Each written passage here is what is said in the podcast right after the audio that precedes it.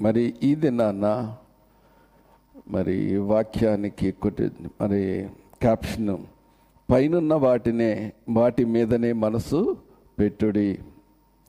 Set your affection on things above పైనున్న వాటి మీదనే మనసు పెట్టుడి.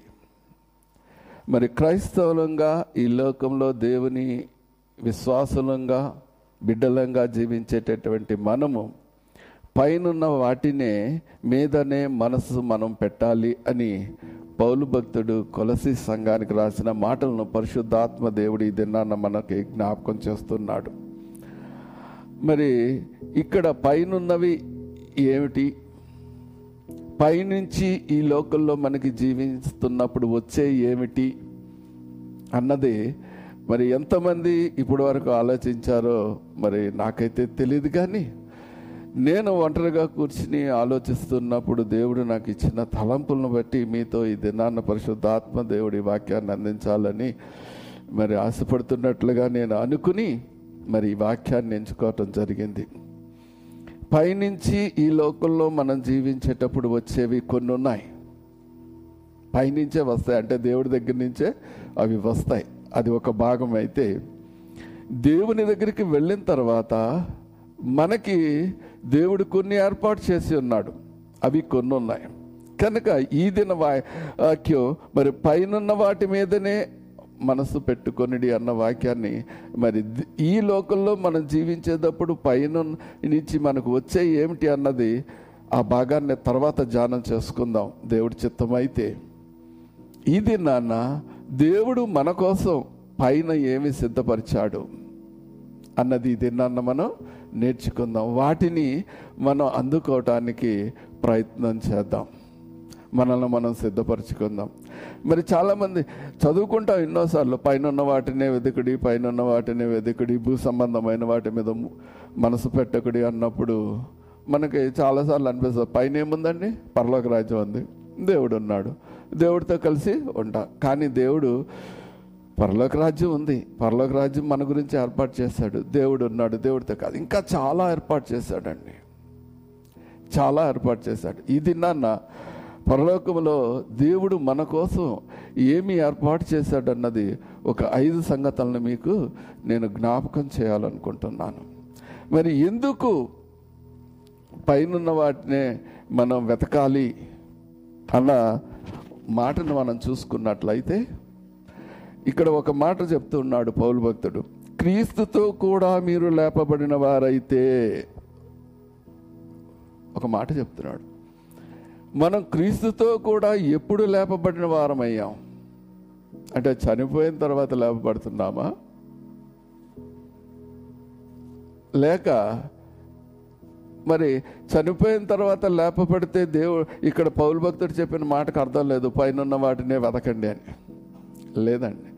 బాప్తీసం తీసుకున్న ప్రతి వ్యక్తి కూడా మనం పాపము విషయమై మరి మృతి చెంది మరి క్రీస్తుతో కూడా లేపబడిన వారమై ఉన్నాము. మరి క్రీస్తుతో లేపబడిన వారమై ఉంటే మనం పైనున్న వాటిని మాత్రమే వెదకాల్సిన అవసరం ఉంది అన్నది ఇక్కడ పౌలు భక్తుడు మరి కొలిసి సంఘానికి నొక్కి వక్కానిస్తున్నాడు ఈ భూమి మీద ఉన్న వాటి మీద మనసు పెట్టొద్దు అని అంటున్నాడు.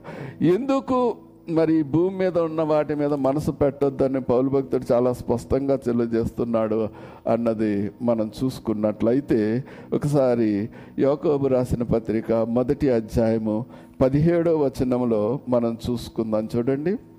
యోకోబు రాసిన పత్రిక మొదటి అధ్యాయము పదిహేడో వచనాన్ని చదివినట్లయితే అక్కడ చెప్తున్నాడు శ్రేష్టమైన ప్రతి ఈవియు సంపూర్ణమైన ప్రతి వరమును పరసంబంధమైనదై జ్యోతిర్మయుడగు తండ్రి వద్ద నుండి వచ్చును. శ్రేష్టమైన ప్రతి ఈవి కూడా పరసంబంధమైనదై జ్యోతిర్మయుడగు దేవుని వద్ద నుండి వస్తుంది. నేను చెప్పాను కదండి రెండు భాగాలు. ఒకటి అక్కడికి మనం వెళ్ళినప్పుడు దేవుడు సిద్ధపరిచినవి ఏంటి అన్నది. దేవుడు మనం ఆయన బిడ్డలుగా జీవిస్తూ ఉన్నప్పుడు క్రీస్తుతో కూడా లేపబడి ఉంటే పాపం నిమిత్తం మనం మృతి చెంది ఉంటే అక్కడి నుంచి కూడా కొన్ని పంపిస్తాడు. అది మన అందుకనే మనము దేవుణ్ణి ఆరాధించేటప్పుడు దేవునికి ప్రార్థనలు చేసేటప్పుడు మనం దేని గురించి ప్రార్థన చేస్తున్నాము అన్నది ఒక్కసారి ఆలోచన చేసుకోవాలి. ఈ లోక సంబంధమైనటువంటి మెటీరియలిస్టిక్ కంఫర్టబుల్స్ అంటాం మనం కదండి?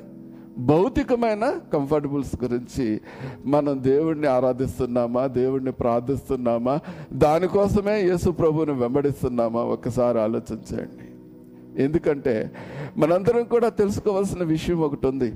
మరి ఇదే పౌలు భక్తుడు మరి అనేక వచనాల్లో చెప్తూ ఉంటాడు. ఏమనంటే ఫిలిపిల్కి రాసిన పత్రిక అనుకుంటే పదో అధ్యాయము. మరి మనం చూసుకున్నట్లయితే తనకు కలిగినదంతా పెంట కుప్పతో సమానంగా ఎంచుకొని దేవుడు అనుగ్రహించేటటువంటి ఈవులను పొందటానికి పరిగెడుతున్నాను ముందుకి అంటాడు. మరి మనం ఏం చేస్తున్నాం? దేవుడు అనుగ్రహించేటటువంటి ఆ పరసంబంధమైనటువంటి జ్యోతిర్మయుడకు తండ్రి వద్ద నుంచి వచ్చేటటువంటి ఈవుల కోసం మనం పాటుపడుతున్నామా లేకపోతే ఈ లోక సంబంధమైనటువంటి గురించి పాటుపడుతున్నామా ఒక్కసారి మనం ఆలోచించాల్సిన అవసరం ఉంది. ఎందుకు అని అన్న మాటలు మనం జ్ఞాపకం చేసుకున్నట్లయితే మరి అక్కడ వాక్యం చెప్తుంది మొదటి యోహాను పత్రిక లో మనం చూసినట్లయితే అక్కడ చెప్తాడు మరి ఒకటి పదహారు చదివినట్లయితే అక్కడ లోకంలో ఉన్నదంతయు కూడా మరి నశించిపోతుంది అన్న మాటలు అక్కడ రాయబడి ఉంటాయండి. చూద్దాం చూడండి. యోహాన్ సువార్త మొదటి అధ్యాయం పదహారు. లోకములో ఉన్నదంతయు అనగా శరీరాశయు నేత్రాశయు జీవపడమును తండ్రి వలన పుట్టినవి కావు. అవి లోక సంబంధమైనవే. లోకమును దాని అతిశయము గతించిపోవును. గాని దేవుని చిత్తము జరిగించువాడు నిరంతరము నిలుచును. మనం క్రైస్తవులమై ఉండి ఈ లోకాశల గురించి మనం పరిగెడుతున్నట్లయితే దేవుణ్ణి వెంబడిస్తున్నట్లయితే అవి గతించిపోతాయి మనం కూడా గతించిపోతాం. జ్ఞాపకం చేసుకోండి. దేవుని దగ్గరికి వెళ్ళిన తర్వాత మనం పొందుకోవాల్సిన ఏమాత్రం కూడా పొందుకోలేమన్న సత్యాన్ని కూడా మనం తెలుసుకోవాల్సిన అవసరం ఉంది. అందుకనే యోగ భక్తుడు ఇంకొక చోట రాస్తాడు. ఏమనంటే మీరు ఏమి అడిగినను మీ సుఖభోగముల నిమిత్తమే అడుగుతున్నారు అంటాడు. ఒకసారి మరి విశ్వాసలంగా దేవుని బిడ్డలంగా జీవించేటటువంటి మనం దేవుణ్ణి ఏం అడుగుతున్నాం? మన అవసరతలే అక్రతలే మన ఈ లోక సంబంధమైన మరి వాటి గురించే మనకు కలిగిన వాటిని అభివృద్ధి చెందించమనే ప్రార్థిస్తున్నామా? దేవునిలో మనకు కలిగిన నిరీక్షణను విశ్వాసాన్ని మరి ప్రార్థనా శక్తిని ఇంకా పెంపొందించమని ప్రార్థన చేస్తున్నామా? థింక్ యువర్ సెల్ఫ్ పరిశుధాత్మ దేవుడు మీ ముందు ఉంచుతున్నాడు ఇది నాన్న దేని గురించి మీరు అతిగా ప్రార్థన చేస్తున్నారు? మనం సం సంపాదించుకోవాల్సినవి పైన ఉన్నాయి అని దేవుడు మనకి ఇస్తానని వాగ్దానం చేసినవి ఉన్నవి అని మనందరికీ తెలుసు. మొట్టమొదటిగా నేను ఐదు ఇది నాన్న మీతో పంచుకోవాలనుకున్నాను. ఆ ఐదు ఏమిటంటే ఒకటి దేవునితో సహవాసం. రెండు దేవునిలో స్వాస్థ్యం. మూడు ఆయన ఇచ్చేటటువంటి నిత్య జీవం. నాలుగు ఆయన పరలోక పట్టణంలో మనకి స్థలం. ఐదోది మహిమ కిరీటం. గుర్తొచ్చినాయండి ఇప్పుడు అన్నీ దేవుడు మనకి ఏమి ఇవ్వబోతున్నాడు? ఆయన సహవాసానికి పిలుస్తున్నాడు మనల్ని. దేవునితో సహవాసం అంటే ఎంత ఆనందంగా ఉంటుందో ఒక్కసారి ఆలోచించండి. మనం ఎప్పుడైనా ఈ లోకంలో మరి ప్రార్థించామా? ప్రభువా నీ సహవాసం నుంచి నన్ను ఎడవ చేయొద్దు ప్రభువా. నీ సహవాసంలో నన్ను కొనసాగించు. ఇప్పుడు ఎల్లప్పుడూ కూడా అందుకనే ఇందాక చదువుకున్నటువంటి వాక్యంలో మొదటి యోహాను పత్రిక ఒకటో అధ్యాయం పదహారు వచనంలో ఆయన చిత్తం చొప్పున నెరవేర్ జీవించేవాడు నిరంతరము జీవిస్తాడని కదండి ఉంది? నిరంతరము ఇప్పుడు మరణానంతరము కూడా మనం జీవించి దేవునితో సహవాసం కలిగి ఉండాలి అని మనం ఆశపడాలి అన్నది ఇది నన్న పరిశుద్ధాత్మ దేవుని కోరిక అయిందమ్మా. ఒకసారి చూసుకుందాం చూడండి. మొదటి కొరిందులకు రాసిన పత్రిక ఒకటో అధ్యాయము తొమ్మిదో వచనాన్ని మనం చదువుకున్నట్లయితే అక్కడ మరి ఒక మాట ఉంటుంది. మీరు తీసిన వారు చదవండి లేదంటే నేను చెప్తాను. ఆయన సహవాసానికి పిలిచిన దేవుడు నమ్మదగిన వాడు అని ఉంటుంది. మరొక చోట పౌలు భక్తుడి ద్వారా రాయబడిన మాటల్లో మనం జ్ఞాపకం చేసుకున్నట్లయితే ఈ తండ్రే కుమార్ని సహవాసానికి మనల్ని పిలుస్తున్నాడు. మరి ఆ సహవాసం గురించి మనం ప్రార్థన చేస్తున్నామా? ఒక్కసారి ఆలోచన చేసుకుందాం అండి. పిలిచిన దేవుడు నమ్మదగిన దేవుడుగా మనకు ఉన్నాడు అన్న సత్యాన్ని ఎంతమంది ఎరుగుదరు? ఆయన సహవాసంలో మనల్ని ఉంచుకోవాలని ఆయనతో అసలు ఆయన మరి ఈ లోకంలో మరి కుమారుడుగా జన్మించిందే మానవులతో సహవాసం చేయటానికి. కదండి? అది మనందరికీ తెలుసు కదా. అది గుర్తు చేసుకుంటున్నాం ఆ రోజు. ప్రభువా నీ సహవాసంలో నేను ఉండాలి నాయన. నిరంతరము ఉండాలి ప్రభా. నీతో నాయన ఎందుకంటే దేవుడు మనల్ని స్నేహితులుగా పిలిచాడండి. జ్ఞాపకం చేసుకుంటే అవన్నీ కూడా మనకు గుర్తొస్తాయి. రెండవది మనకి ఇస్తానన్న టైం పరిగెడుతుంది కనుక నేను త్వరగా చెప్తాను. రెండవది స్వాస్థ్యము. మనకి ఆయన స్వాస్థ్యము. దేవునిలో మనకి భాగము ఉంది. నమ్ముతున్నారా? ఆయనలో మనకు స్వాస్థ్యం ఉంది. అంటే ఆయన సృష్టాంతంలోనూ స్వాస్థ్యం ఉంది. పరలోక రాజ్య సృష్టిలో కూడా మనకి స్వాస్థ్యం ఉంది. ఆ స్వాస్థ్యం గురించి ప్రభువా నీకు నువ్వు నాకు ఇవ్వబోయే స్వాస్థ్యానికి నన్ను సిద్ధపరచు ప్రభువా అని మనం ఎప్పుడైనా ప్రార్థన చేస్తున్నామా? థింక్ ఒకసారి ఆలోచించండి ఒకసారి ఆలోచించండి ప్రార్థనాంశాలు లేవు అనుకుంటాం మనం. ఇవన్నీ వ్యక్తిగత ప్రార్థన అంశాలే. ప్రభువా నీవు నా నీలో నాకు ఏర్పాటు చేసిన స్వాస్యాన్ని నేను కాపాడుకోవటానికి నాకు కావలసిన ఆత్మజ్ఞానం దయచేయి ప్రభువా అని ప్రార్థన చేయాలి కదండి. క్రైస్తవులుగా చేస్తున్నామా? ఒకసారి ఆలోచన చేసుకోండి. మీరు ఏమంటే స్వాస్యం గురించి మనం మాట్లాడుకున్నప్పుడు మొదటి పేతురు గ్రంథము ఒకటో అధ్యాయము ఐదో వచనాన్ని చదువుకుందాం. చూడండి. మొదటి పేతురు గ్రంథము.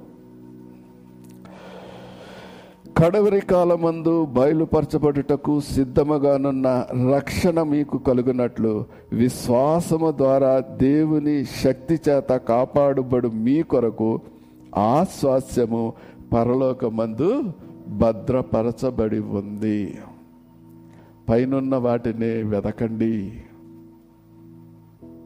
అని ప్రభు పరిశుద్ధాత్మ దేవుడు పౌలు కొలి కొలిసెలకు రాసిన పత్రిక ద్వారా ఇది నాన్న మాట్లాడుతున్న మాటల్లో సత్యాన్ని. ఎందుకంటే మనం విశ్వాసం అని చెప్పుకుంటూ ఉన్నాం. ఆ విశ్వాసం ద్వారా దేవుని శక్తి చేత కాపాడబడు. మనల్ని ఎవరు కాపాడేదండి? దేవుని శక్తి కాపాడుతుంది. కడవరి కాలం వరకు. అందుకనే పౌలు భక్తుడు అంటాడు తిమోతులకు రాసిన రెండవ పత్రిక మొదటి అధ్యాయం పన్నెండవ వచనంలో నేను ఆయనకు అప్పగించిన దానిని అంతం వరకు కాపాడగలడని రూఢిగా నమ్ముతున్నాను మనం దేవుని స్వాస్థ్యంలో దేవుని సహవాసంలో పాలు పొందులు పొందాలి అని అంటే మనల్ని విశ్వాసాన్ని మనం పొందుకున్న రక్షణను మనం రక్షింప మన ఆత్మను దేవునికి నిత్యము అప్పచెప్తూ ఉండాలి. ప్రభువును ప్రార్థిస్తూ ఉండాలి. ఆయనకి ప్రభు ఇదిగో నీ చేతుల్లో పెడుతున్నాయా. నేను విశ్వాసంలో పడకుండా నన్ను కాపాడు ప్రభువా ఈ రక్షణ అంతం వరకు కొనసాగిస్తేనే నన్ను నీ రాజ్య వారసుడిగా చేస్తానంటున్నావు. నువ్వు దాచియించిన ఆ గొప్ప మేలులు నేను పొందుకుంటానంటున్నావు కాబట్టి ప్రభా ఈ రక్షణలో కొనసాగడానికి కావలసిన నీ ఆత్మ బలమును నాకు ఈ ప్రభు అని నీ సహవాసంలో పాలు పొందులు పొందుకోవడానికి భాగమని ప్రార్థన చేస్తున్నామా? ఆ ధీమా మనకుందా? దేవునికి నేను అప్పచెప్పుకున్నాను అని చెప్తున్నాడు. అది అంతవరకు కాపాడగలడు కాపాడగలడని చెప్తున్నాడు.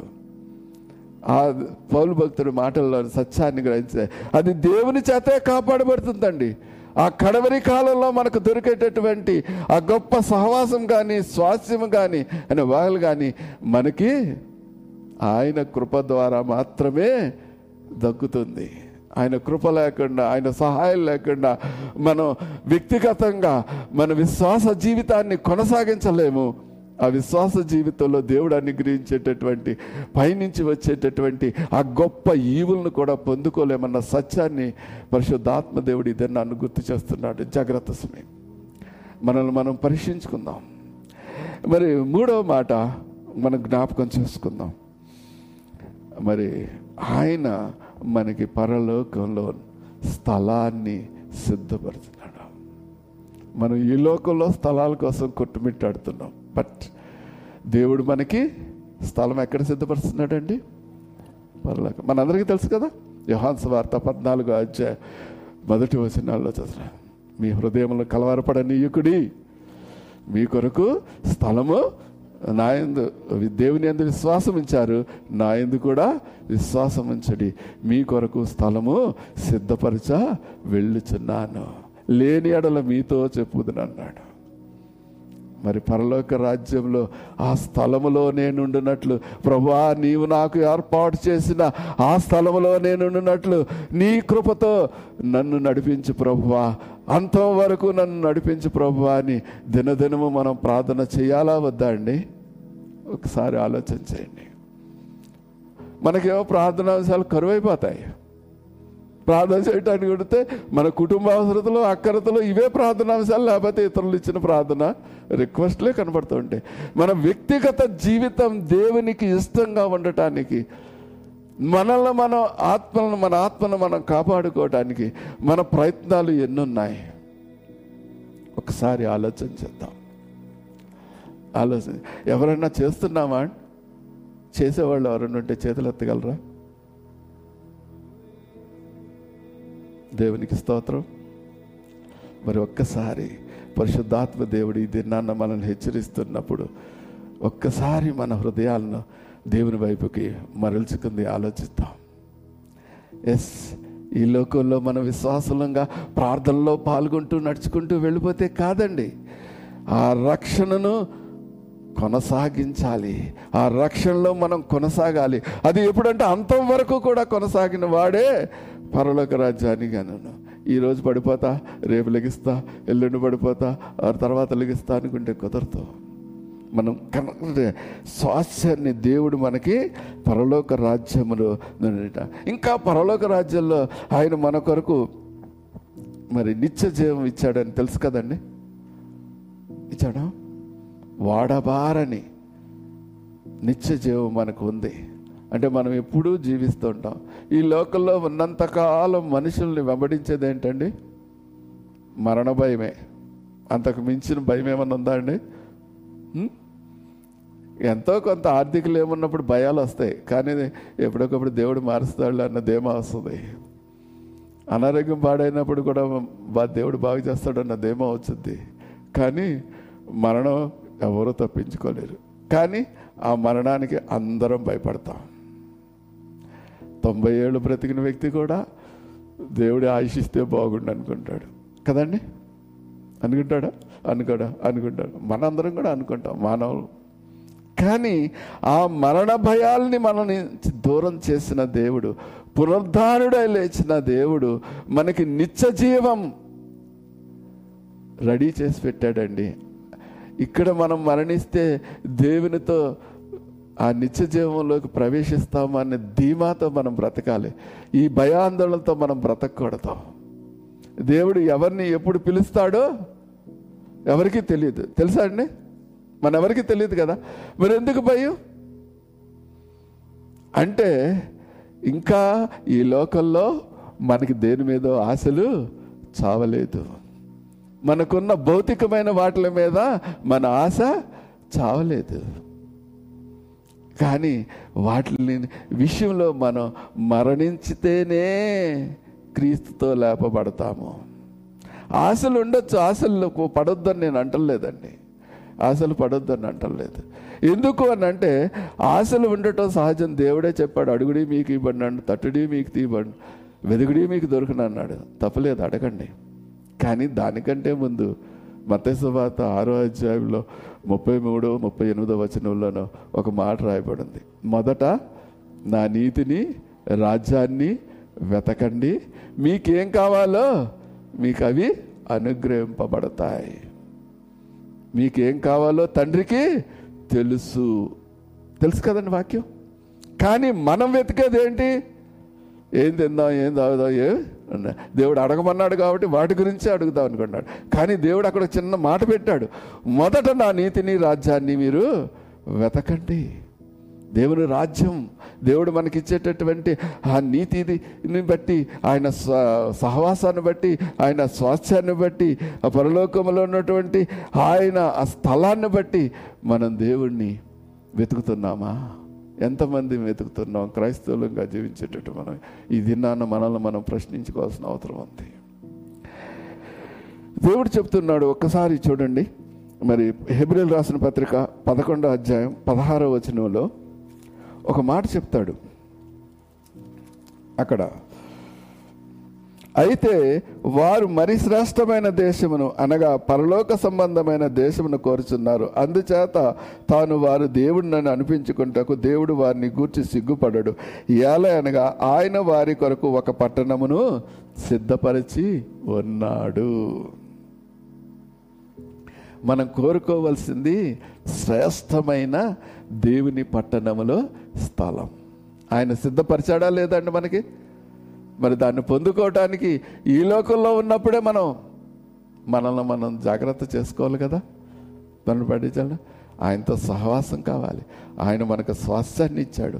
ఆయన పట్టణము కట్టబడి ఉంది. దాంట్లో మనకు చక్కటి ప్రదేశాన్ని దేవుడు మనకు ఒక స్థలాన్ని సిద్ధపరిచాడు. నమ్ముతున్నారండి? నమ్మిన వాళ్ళు హలేలు చెప్తారా? హలేలుయా మరి ఆ స్థలానికి మనం అందరం చేరుకోవాలి కదా. ఆశగా ఉన్నాం కదా. అందుకే కదా దేవుణ్ణి అంగీకరించి ఆయన విశ్వాసాలుగా బ్రతుకుతున్నాం. మరి వారిని సాధించుకోవాలంటే ఆయన కృపచేత ప్రార్థన ద్వారానే వాటిని సాధించుకోగలం. మానవ ప్రయత్నాల ద్వారా వాటిని సాధించుకోలేము ఎందుకంటే దేవుని వాక్యం ఏం చెప్తుందంటే ఇర్మియా గ్రంథము పదో అధ్యాయము ఇరవై మూడో వచనం మనం చదువుకున్నట్లయితే ఒకడు సత్ప్రవర్తన కలిగి జీవించటం నరుని వశములో లేదు. మరి మనం ఏం చేస్తూ ఉంటామంటే నేనేదో భక్తిగా బ్రతికేళ్ళని ప్రయత్నం చేస్తాం మంచిదే ప్రయత్నం. కానీ అది దేవుని మీద ఆధారపడి దేవుని కృప కొరకే కనిపెట్టుకుంటూ దినదినము మనము మనల్ని మనం పరీక్షించుకుంటూ ప్రార్థించాలి. అయ్యా నీ సహవాసంలో నన్ను కొనసాగింపచేయి నీ నేను పొందుకున్న రక్షణలో నన్ను కొనసాగింపచేయి. దాన్ని అంతం వరకు ఆ విశ్వాసంలో సడలిపోకుండా సహాయం చేయి. ఎందుకంటే అప్పుడు మాత్రమే నీవు అనుగ్రహించే ఆ యొక్క గొప్ప ఈవిల్ని నేను పొందుకోగలను. మనం మానవ ప్రయత్నాలు అందరూ చేస్తారు. క్రైస్తవులుగా చేస్తారు? మంచిదే కాదన్నాను. దానికంటే ముందుగా రోజుకి ప్రార్థన చేయండి. దేవుని సహాయం అడగండి. ఎస్ నాలుగవది మనం చెప్పుకున్నట్లుగా నిత్య జీవం నిత్య జీవం నిత్య జీవం దేవుడు మనకి ఇచ్చాడా? ఇవ్వలేదా అండి? ఈ లోకంలో ఉన్నప్పుడు కూడా మనం పొందుకోగలం. పరలోకానికి వెళ్ళిన తర్వాత కూడా నిత్యము ఆయన సన్నిధిలో స్థుతిస్తూ ఆయన దూతలతో పరిశుద్ధులతో అందరితో కలిసి మనం ఆయన స్థుతిస్తూ ఆయన జీవాన్ని రుచి చూడగలం. నమ్ముతున్నారా? హలేలుయా ఆ జీవం మనకి ఎంత ఆనందిస్తుందో. జీవం అంటే ఏంటండి? మన హృదయాలలో పెళ్ళి బుక్చుండేటటువంటి సంతోషము ఆనందము కదండి. ఆయన కూడా అంటాడు నేను నిత్య జీవం ఇవ్వటానికి ఈ లోకంలోకి వచ్చాను అన్నాడు. నేను ఇచ్చిన నీళ్ళు తాగువాడు ఆ నీళ్ళు వాళ్ళలో ఊపికడి ఓట కింద ఉంటుంది అన్నది కూడా మనం గుర్తు చేసుకోవాలి. నిత్య జీవం ఒకసారి చదువుదాం చూడండి. మొదటి యోహాను పత్రిక రెండవ అధ్యాయం ఇరవై ఐదో వచనాన్ని చదువుతాను చూడండి. మొదటి యోహాను పత్రిక రెండవ అధ్యాయము ఇరవై ఐదో వచనం. నిత్య జీవము అనుగ్రహించు ననునదియే ఆయన తానే మనకు చేసిన వాగ్దానం. వాగ్దానం చేసిన దేవుడు నమ్మదగినవాడు. వాక్యం చెప్తుంది కదమ్మా? ఆయన పిలిచిన పిలిచినవాడు నమ్మదగిన ఆయన వాగ్దానం చేశాడు. మనందరికీ తెలుసు హాంసవర్తలో చెప్పాడు కదమ్మా? నేను నిత్య జీవాన్ని ఇవ్వటానికి నిత్య జీవం ఇవ్వటానికి ఈ లోకంలోనికి వచ్చాను అన్న సత్యాన్ని మరి అనేక చోట్ల మనకి ఇదే వచనాన్ని తీతు రాసిన పత్రిక మూడో అధ్యాయం ఏడో వచనం కూడా చదవండి.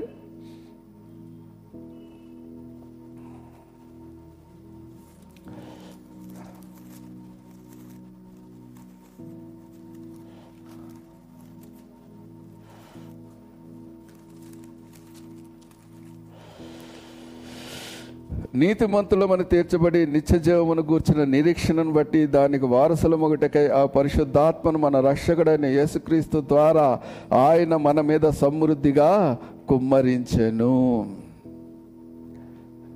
నీతిమంతులమని తీర్చబడి నిత్య జీవను గూర్చిన నిరీక్షణను బట్టి దానికి వారసుల మగుటకై పరిశుద్ధాత్మను మన రక్షకుడైన యేసుక్రీస్తు ద్వారా ఆయన మన మీద సమృద్ధిగా కుమ్మరించడం. నిత్య జీవం మనం పొందుకోవాలంటే మనం ప్రార్థన దేని నిమిషం చేయాలండి?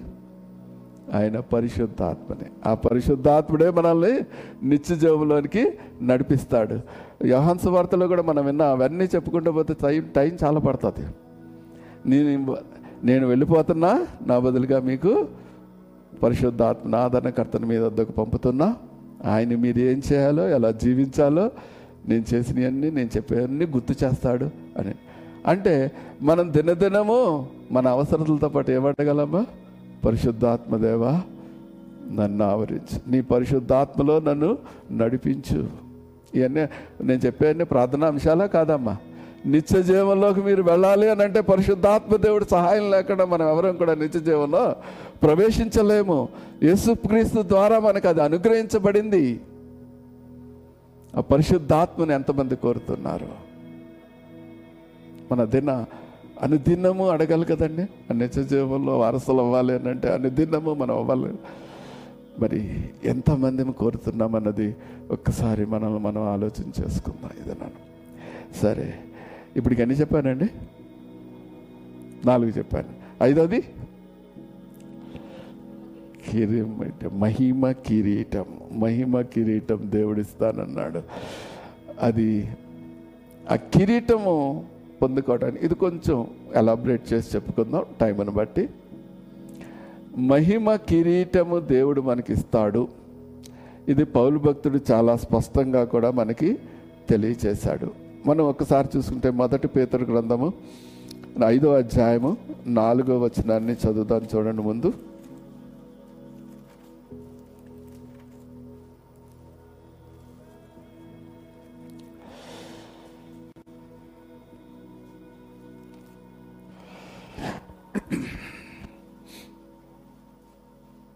మొదటి పేరు.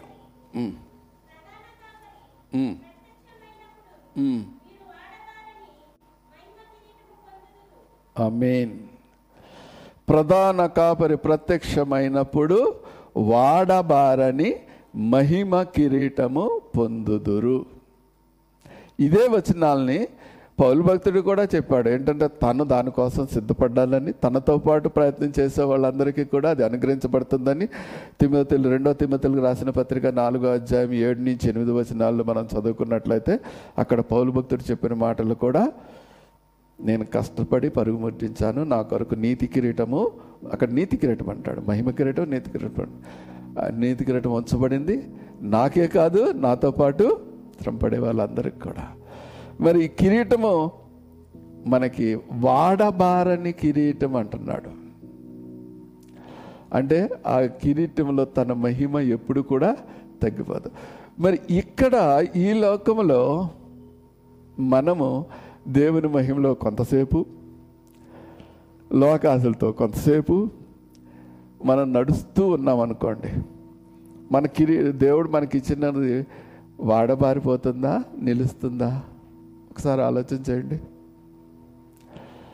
మనం హెచ్చు తగ్గుల జీవితాలు జీవిస్తూ ఉంటే కాసేపు లోకం కాసేపు దేవుడు కాసేపు లోకం కాసేపు దేవుడు అని చాలామంది క్రైస్తవుల్లో ఇదే రీతిగా జీవిస్తూ ఉంటాం. లోకానికి ఇవ్వాల్సింది లోకం దేవుడికి ఇవ్వాల్సింది దేవుడికి. టైములు కూడా అలాగే ఇస్తూ ఉంటాం. అలా జీవిస్తే మన విశ్వాసము ఇక్కడ వాడబారిపోతుందా లేదా? ఒకసారి ఆలోచన చేయండి. వాడబారిపోతుందండి? మన విశ్వాసం వాడబారిపోతుంది కదా?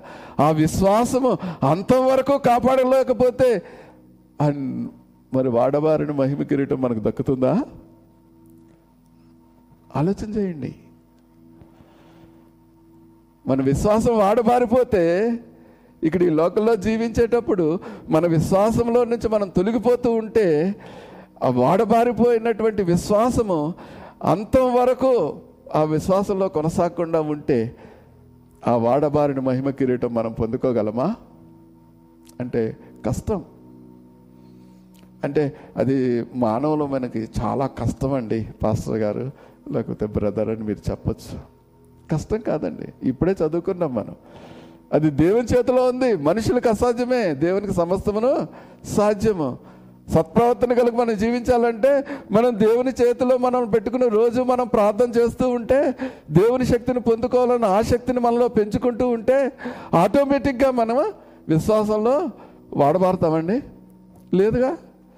అంటే ఆ ప్రార్థనను దేవునికి మనం చేయటంలో వెనుకంజ పడిపోతున్నాం అన్న సత్యాన్ని మనం అడగాలి అందుకనే పౌలు భక్తుడు చెప్తూ ఉన్నాడు మరొక చోటకి వెళ్ళినట్లయితే ఏమంటాడంటే కిరీటం గురించి చెప్తూ రెండో తొమ్మిదిలకు రాసిన పత్రిక అనుకుంటాను. రెండో అధ్యాయంలో జట్టి అయిన వాడు నియమ ప్రకారము పోరాడితేనే విజయం సాధిస్తాడు అన్నమాట. రెండో తొమ్మిది రెండు ఐదో వచనం అనుకుంటాం. చదువుతారండి ఒకసారి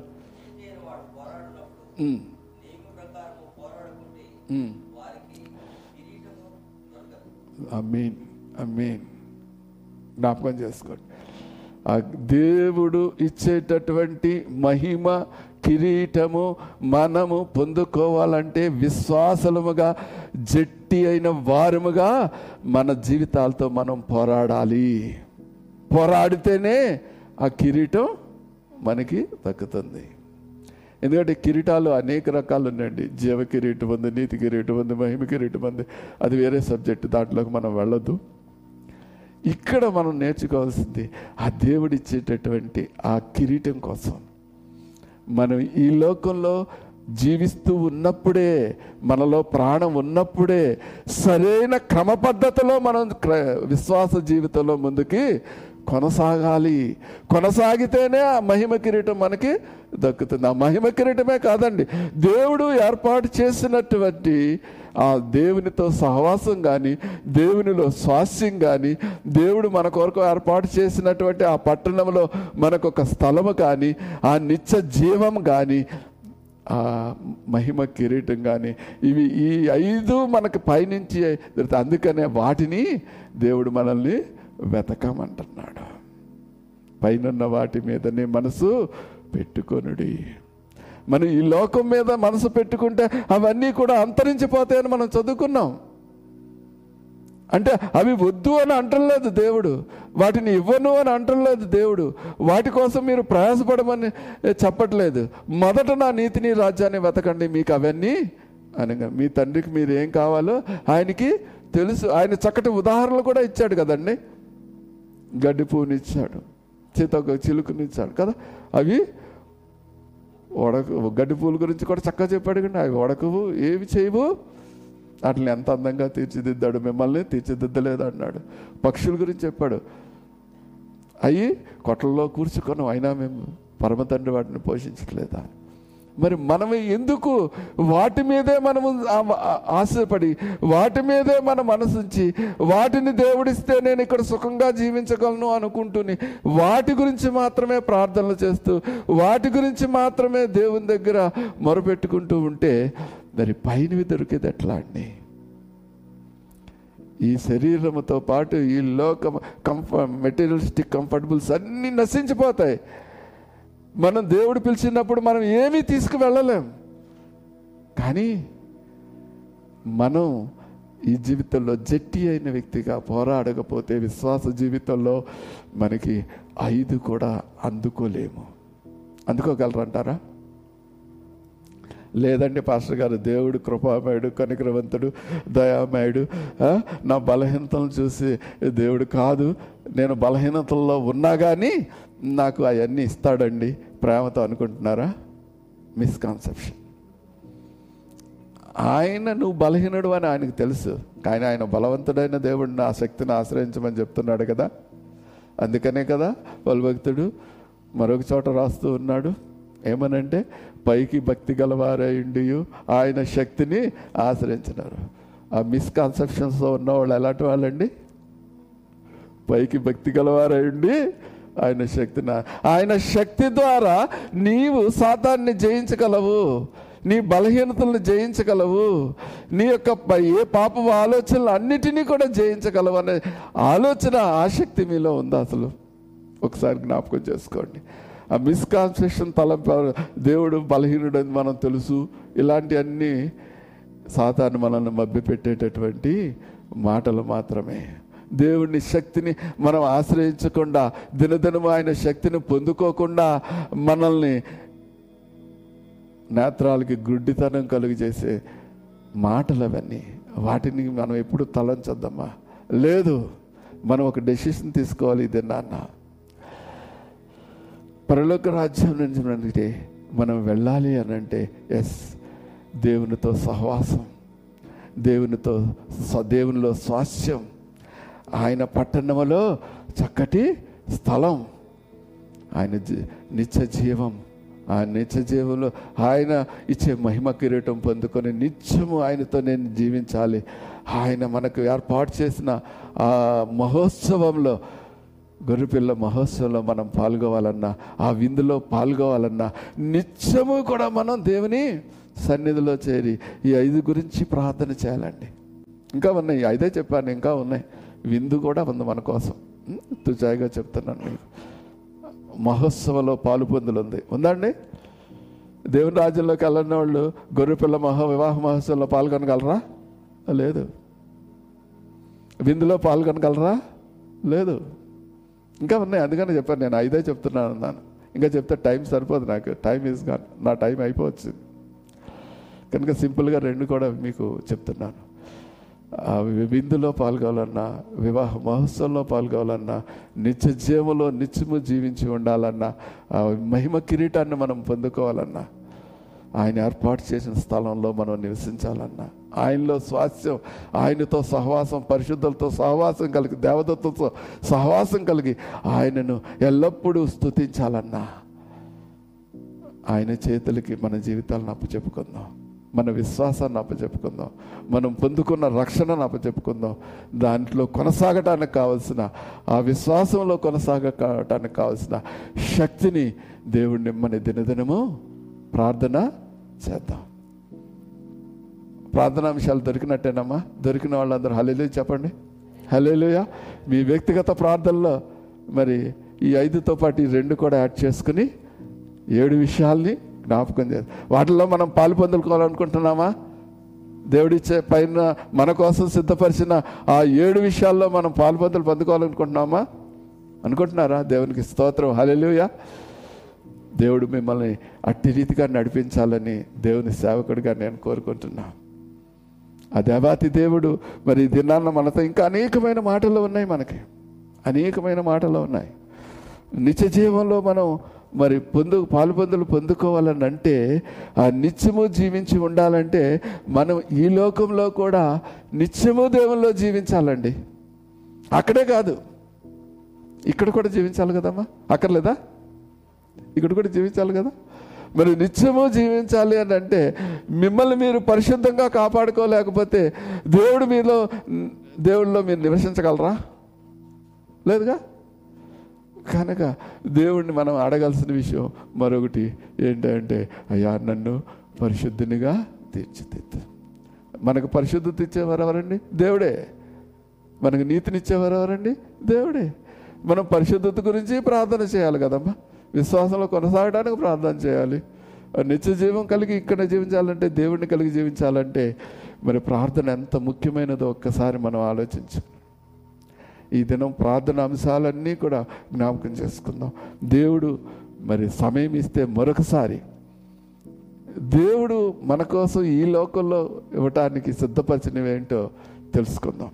ఇప్పుడు పరలోక రోజుల్లో మనకి ఏమి సిద్ధపరిచాడో తెలుసుకున్నాం ఈ లోకంలో జీవించేటప్పుడు కూడా పరలోకంలో నుంచి మనకు అనుగ్రహించే చాలా ఉన్నాయి.